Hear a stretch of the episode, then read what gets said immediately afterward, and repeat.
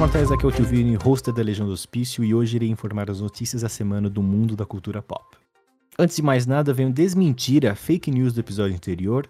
Eu voltei e agora para ficar.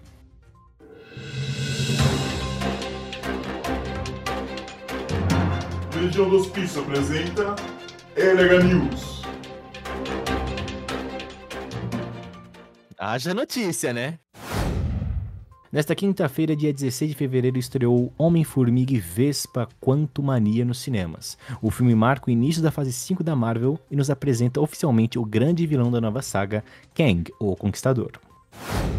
Bruce Willis é diagnosticado com demência. A família do astro de filmes de ação fez um post informando a condição do autor diagnosticado com demência frontotemporal, agravando ainda mais a saúde do astro, que já havia se aposentado em 2022 devido a problemas de comunicação agravado por sua doença.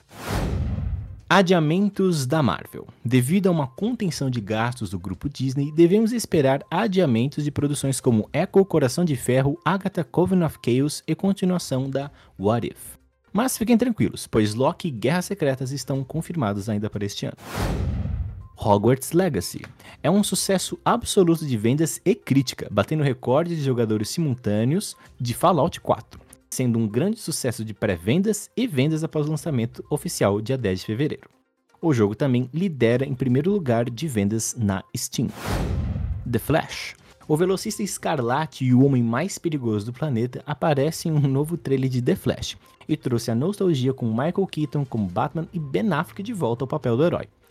Com muita ação e músicas clássicas, o filme, que já foi adiado por anos, é o último suspiro da era Snyder da DC e também uma incógnita do que virá a seguir.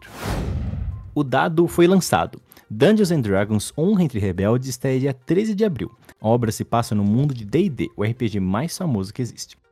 Se inspirando nas histórias publicadas desse sistema, Dungeons and Dragons Honra entre Rebeldes promete agradar os fãs de RPG ao redor do mundo. Então, os dados foram lançados.